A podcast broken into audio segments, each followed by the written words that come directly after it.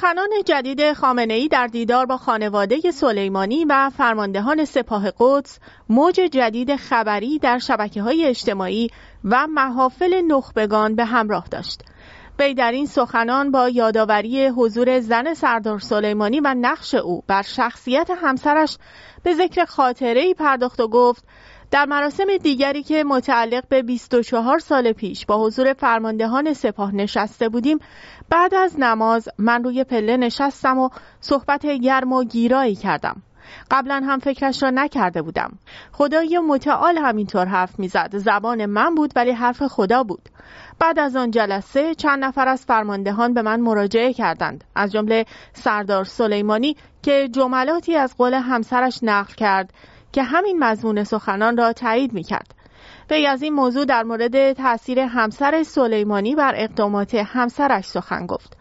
سخنان خامنه ای برای نخستین بار بود که این گونه بیان می شد. قبلا افرادی از مداهان ولایت از نقش و ارتباط وی با امام زمان خداوند در تصمیم گیری های رهبر سخن گفته بودند. اما تا کنون خودش چنین سخنانی را در تعریف از خودش بیان نکرده بود. این سخنان از نظر بعضی فقها حتی می تواند به معنای کفر تلقی شود چون ادعای مقام پیامبری و بیان وحی کرده است. مشخص نیست وی به چه سخنانی در گذشته اشاره می کند. ولی اگر او خودش چنین باوری در مورد سخنانش داشته باشد طبیعتا مجاب کردن وی در سیاست ورزی با نظرات معقول و کارشناسی امر محال خواهد بود و در این حال برای کشور بسیار چنین تصوراتی می‌تواند خطرناک و فاجعه آمیز باشد. در این میان با هنر عضو مجمع تشخیص مسلحت نظام گفته من یک بار این سخن را گفتم که من واقعا در مملکت با چراغ گشتم اما احدی را غیر از شخص مقام رهبری ندیدم که در فکر 20 و 50 سال آینده انقلاب و نظام باشند. به افزود بنده عرض کردم ما اکنون با یک سری مشکلات روبرو هستیم و حضرت آقا برای این موضوعات بعد از خودشان چه فکری کردند؟ خدا آن روز را برای ما نیاورد و امیدواریم ما آن روز را درک نکنیم و قبل از آنکه ایشان را از دست بدهیم خودمان از دنیا برویم.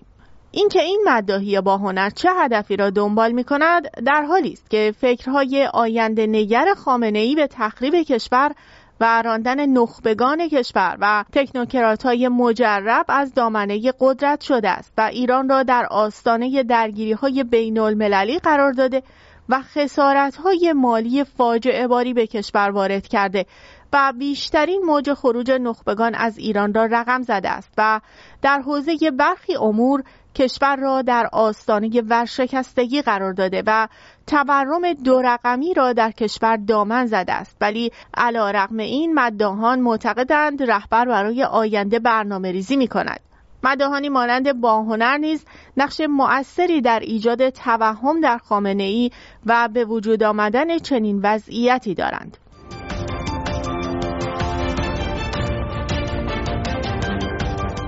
اسرائیل در هنگامه جنگ غزه با چالش های متعددی روبرو شده است. در نخستین تحول به گزارش CNN در اقدامی بی سابقه که تهدیدی برای تشدید تنشها در اسرائیل به شمار می رود، دیوان عالی اسرائیل لایحه جنجالی کابینه نتانیاهو مبنی بر محدود کردن اختیارات قوه قضاییه را که در کنسه تایید شده بود رد کرد. دادگاه عالی با هشت رأی موافق در مقابل هفت رأی مخالف حکم داد که اصلاحیه کابینه به قانون موسوم به قانون معقولیت نباید پابرجا بماند. این لایحه اختیار دیوان عالی را برای رد تصمیمات دولتی با استناد به غیر منطقی بودن سلب کرده بود. حکم دیوان عالی می تواند یک بحث جنجالی که پس از حملات حماس در هفتم اکتبر کنار گذاشته شده بود را احیا کند و می تواند باعث ایجاد شکاف در کابینه جنگی اسرائیل متشکل از نتانیاهو و دو منتقد برجسته تلاش های او از جمله بنیگانت شود. بررسی و تصویب این لایحه اعتراضات زیادی را در اسرائیل در پی داشت و معترضان به طور منظم و هفتگی به خیابانها می آمدند و باعث شد هزاران نفر از نیروهای ذخیره ارتش تهدید کنند که سر کار حاضر نمی شوند. اما در تحول دیگر قرار است امروز سهشنبه نخست وزیر اسرائیل در جلسه کابینه جنگ موضوع پسا جنگ غزه را بررسی کند نتانیاهو با اعمال فشار از سوی بنیگانس و گادی آیزنکوک دو عضو اصلی کابینه جنگ و احتمالا آمریکا قصد دارد این موضوع را مورد بررسی قرار دهد نتانیاهو در جلسه روز پنجشنبه کابینه جنگ از بحث درباره روز بعد از جنگ غزه خودداری کرده بود. اسرائیل به همه اهداف ادعایی خود در جنگ علیه نوار غزه دست نیافته ولی از سوی دیگر برای مرحله پس از جنگ و نحوه مدیریت غزه پس از پایان جنگ هیچ برنامه‌ای ندارد. اما در تحولی دیگر دانیال هاگاری سخنگوی ارتش اسرائیل اعلام کرد جنگ در سال 2024 ادامه خواهد داشت ولی بخشی از نیروهای ذخیره عقب نشینی خواهند کرد. به گفت عقب نشینی نسبی نیروهای ما به احیای آنها در آماده سازی برای معمولیت های سال پیش رو کمک خواهد کرد. به تاکید کرد که خروج نسبی نیروها تداوم عملیات در سال جدید را تضمین خواهد کرد.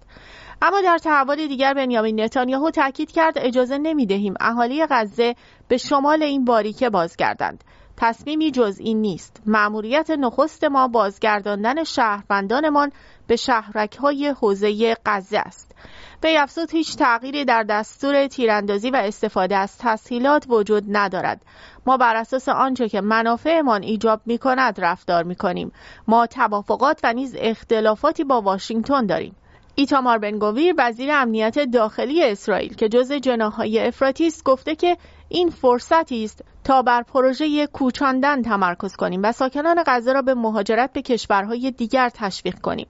اما در تحولی جدید ترکی الفیصل مدیر سابق سرویس اطلاعاتی عربستان سعودی در الشرق الاوسط با انتقاد از اسرائیل گفت در زمانی که جنگ وحشیانه در نوار غزه ادامه دارد واکنش ویرانگر و وحشیانه اسرائیل در قبال رخدادهای هفتم اکتبر تمام قرایز شیطانی موجود در دکترین صهیونیسم را نشان داد دکترینی که مبتنی بر اشغالگری، کشتار، ویرانگری و آواره کردن مردم اصیل در سرزمینشان است. به افزود بزرگترین شکستی که جنگ علیه غزه نشان داد افشای اوج نفاق و دوگانگی معیارهای نخبگان و کشورهای غربی و در رأس آنها آمریکاست که توهمات را در مورد پیشرفت تمدن خود و پایبندی به اصول اخلاقی و انسانی و حقوق و صلح جهانی به سایر ملت ها می فروختند. فیصل گفت همه پیشنهادهای سیاسی درباره خروج از بنبست کنونی غزه به ویژه پیشنهادهای ارائه شده از سوی کشورهای غربی تنها تلاشی برای تحمیل معادلاتی است که در آن شرایط و الزامات قربانیان و خواسته های آنها مد نظر قرار نمی گیرد بلکه تنها خواسته های اشغالگران را مد نظر قرار می دهد.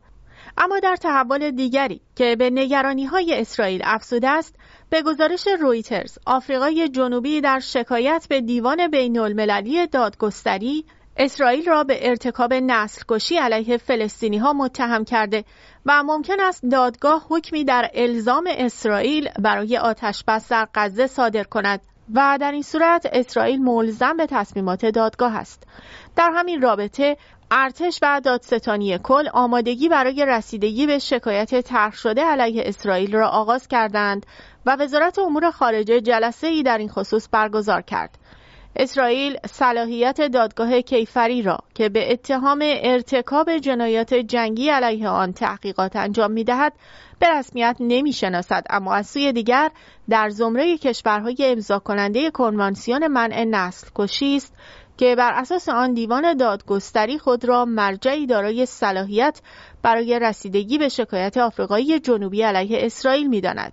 به موجب این دادگاه هر دولتی که معاهده را امضا کرده است حق دارد از کشور دیگری شکایت کند حتی اگر خود متضرر نشده باشد. ولی این اقدام ممکن است به تثبیت و تایید ادعاهای مربوط به جنایات نسل کشی اسرائیل منجر شود و این امر موجب انزوای بین المللی و تحریم و یا اتخاذ گام های تنشزا علیه اسرائیل خواهد شد. بر اساس اعلام دادگاه آفریقای جنوبی تایید کرده اقدامات و سخنان مقامات اسرائیلی مساق نسل کشی است زیرا آنها به دنبال نابودی مردم غزه به عنوان بخشی از گروه ملی نژادی و قومی گسترده تر یعنی فلسطینی ها هستند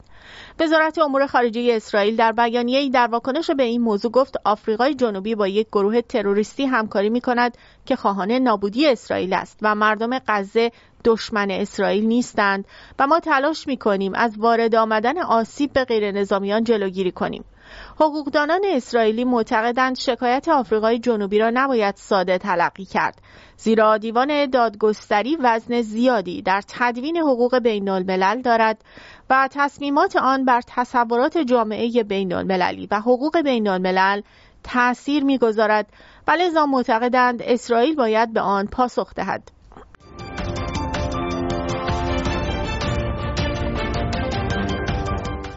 انتخابات محمد دهقان معاون حقوقی رئیس جمهوری در سخنانی به بیان ادعاهای گذاف در مورد انتخابات پرداخت و ضمن با اهمیت خواندن انتخابات از کسانی که انتخابات را برای کشور بیفایده می‌دانند انتقاد کرد. به اظهار داشت اگرچه برخی می‌گویند انتخابات فایده‌ای برای کشور ندارد که این بیاید یا آن برود و نخستین دستاورد دولت سیزدهم را نجات کشور از بحران بیدولتی دانست. دهخان در ادامه سخنانش با تاکید بر اهمیت انتخابات گفت همه می‌دانند که اگر انتخابات در ایران ضربه بخورد دیگر مردم در صحنه حاضر نخواهند بود. معاون حقوقی رئیس جمهوری سیاست دشمنان را رو در رو قرار دادن ملت با یکدیگر و ایجاد جنگ داخلی دانست و گفت دشمنان با آموزش عناصر خود تلاش کردند با بستر انتخابات ضربه نهایی را به ملت ایران و نظام جمهوری اسلامی وارد کنند. دهقان در ادامه با اشاره به اینکه برخی خواص در ایام انتخابات مردود شدند و نتوانستند در صحنه راه درست را از نادرست تشخیص دهند گفت تعدادی از مردم که تحت تاثیر فضای انتخابات قرار گرفته بودند بعد از سپری شدن مدتی متوجه شدند دشمن به دنبال جنگ داخلی است و صف خود را جدا کردند. و افزود با این وجود فترگران کار خود را ادامه دادند. خطاب وی در این گفتگوها میر حسین موسوی و دیگر اصلاح طلبانی است که همچنان بر تقلب و تخلف در انتخابات پافشاری کردند و از مواضع خود در خصوص انتخابات سال 88 کوتاه نیامدند. ضمن اینکه بخشی از این اعتراضات به دلیل نحوه برخورد خشونتبار حکومت با معترضان انتخاباتی شکل گرفت و حکومت به قدری در اعمال خشونت علیه معترضان انتخاباتی زیاده روی کرد که بخشهای زیادی از همراهان نظام را از دست داد که نتیجه آن کاهش هرچه بیشتر دایره حامیان نظام و افزایش تعداد منتقدان نظام بود که بعد از انتخابات 88 دایره همراهان نظام را هم فرا گرفت. به دلیل این مخالفت ها را مخالفت با اصل انتخابات دانست و گفت تمام تلاش ها در این راستا بود که حکومت ایران حکومتی دیکتاتوری و ضد انتخابات معرفی شود. دهقان افزود تمام تلاشها در این راستاست که مردم در صحنه انتخابات نباشند و در انتخابات شرکت نکنند این اظهارات در حالی عنوان می شود که در حقیقت این خود حاکمیت جمهوری اسلامی است که با محدود کردن دایره انتخابات به حامیان نزدیک خود انتخابات را ارزش کرده و امکان شرکت در انتخابات را از مردم سلب کرده است و فضایی را ایجاد کرده که مردم با وجود حضور در انتخابات با حد های انتخاباتی دیگر حتی قادر به حضور در انتخابات مورد تایید نظام هم نباشند و دایره کاندیداها به قدری توسط جمهوری اسلامی تنگ شده که فردی وجود ندارد که بتوان به او رأی داد و این خود جمهوری اسلامی است که با گسترش دامنه رد صلاحیت ها امکان شرکت در انتخابات را از مردم سلب کرده است نه اینکه دشمن تلاش کند مردم در انتخابات شرکت نکنند.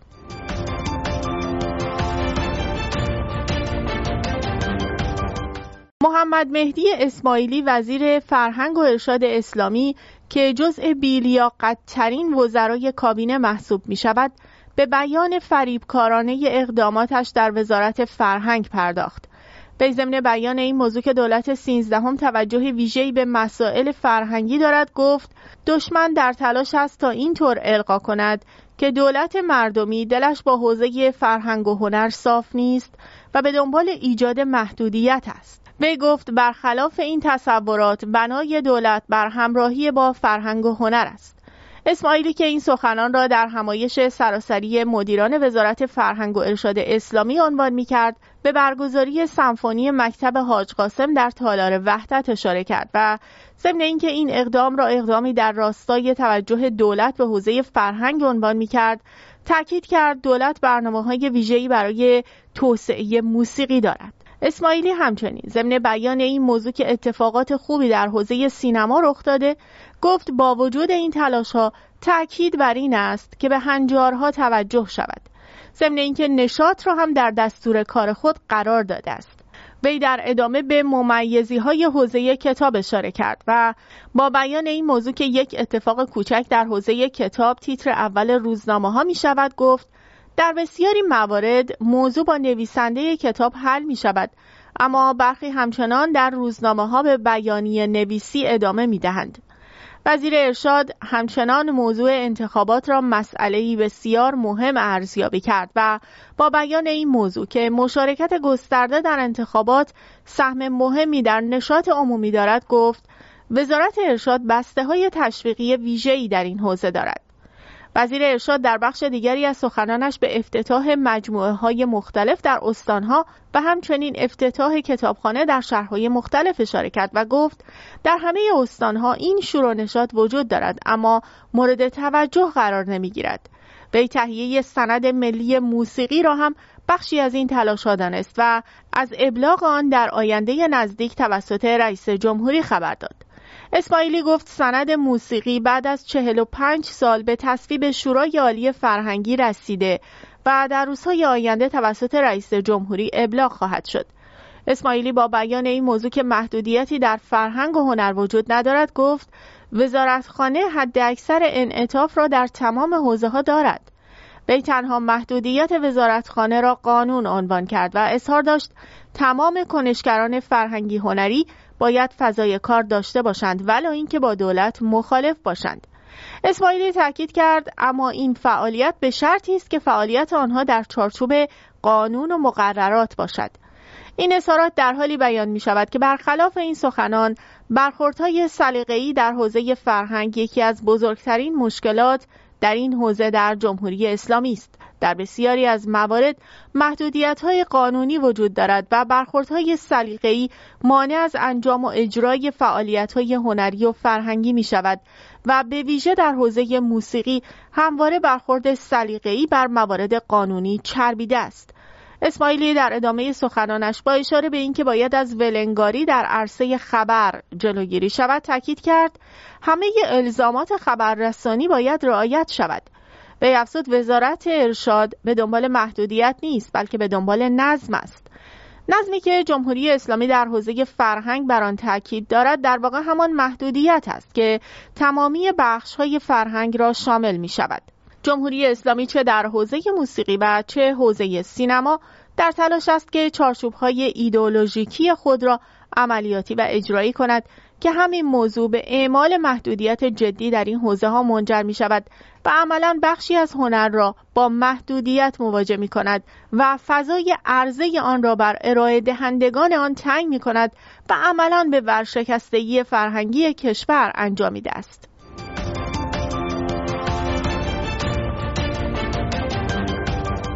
بحران در دریای سرخ همچنان ادامه دارد. منابع خبری گزارش دادند که یک ناو آمریکایی با قایق‌های جنگی حوثی‌های یمن از گروه شیعه انصارالله در دریای سرخ درگیر شده است. در این میان در واشنگتن فشار بر دولت بایدن برای عکس‌العمل و حمله به مواضع حوثی‌ها در یمن و حتی ایران زیاد شده است.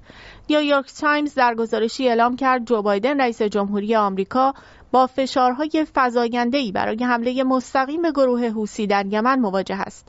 لیندسی گراهام از اعضای جمهوریخواه سنا خواستار حمله به جمهوری اسلامی به خاطر حمایت از های یمن شده. در این میان تهدید ها که اعلام کردند تا وقتی اسرائیل مردم غزه را می‌کشد آنها نیز به حملات خود ادامه خواهند داد دولت بایدن را با یک انتخاب دشوار مواجه کرده است دولت باید تصمیم بگیرد که به سایت های موشکی و پهبادی حوسی ها در یمن حمله کند یا منتظر بماند که آیا حوسی ها عقب نشینی می کنند یا خیر.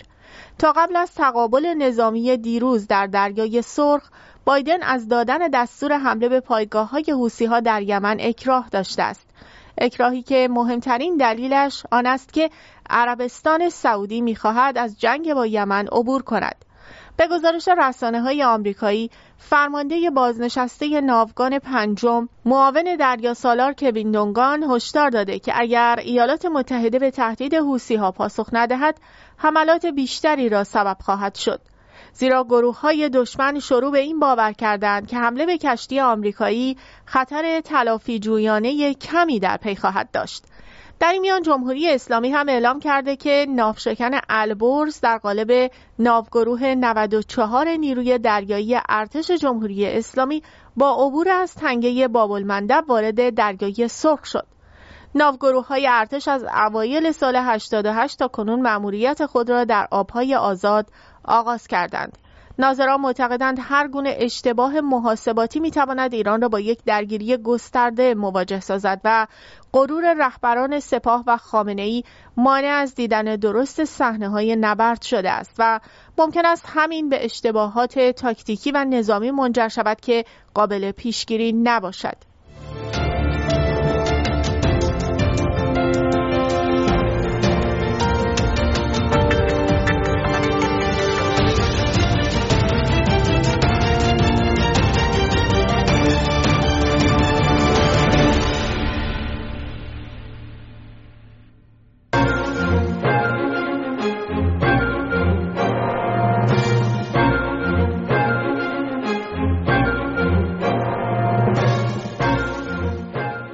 خبرگزاری اسوسییتد پرس در گزارشی می نویسد دولت بایدن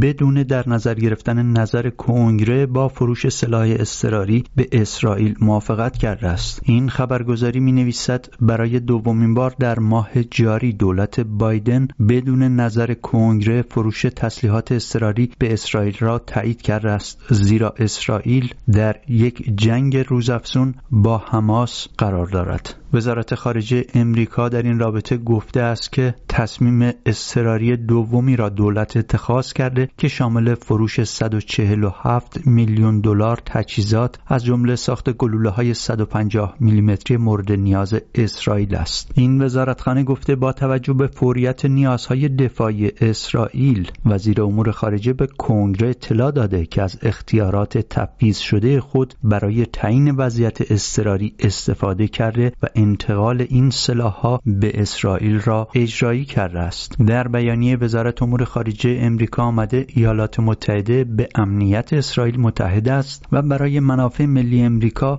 حیاتی است تا اطمینان حاصل کند که اسرائیل قادر به دفاع از خود در برابر تهدیدات است. از جمله اختیاراتی که وزارت امور خارجه در این رابطه دارد آن است که با در نظر گرفتن ضرورتهای موجود می تواند بدون تایید کنگره اقدام به فروش تسلیحات نظامی به اسرائیل بکند. پیش از این جو بایدن رئیس جمهور امریکا پیشنهاد تصویب یک بسته 106 میلیارد دلاری را برای کمک به اوکراین و اسرائیل در اختیار کنگره قرار داده بود که هنوز وضعیت آن مشخص نیست. همزمان گروهی از قانونگذاران دموکرات در مورد این موضوع گفتند که کمک 14 میلیارد و 300 میلیون دلاری امریکا به متحد خود در خاور میانه مشروط به اقدامات دولت نتانیاهو و تعهدش برای کاهش تلفات غیر نظامیان در جنگ با غزه است. موضوعی که دولت بایدن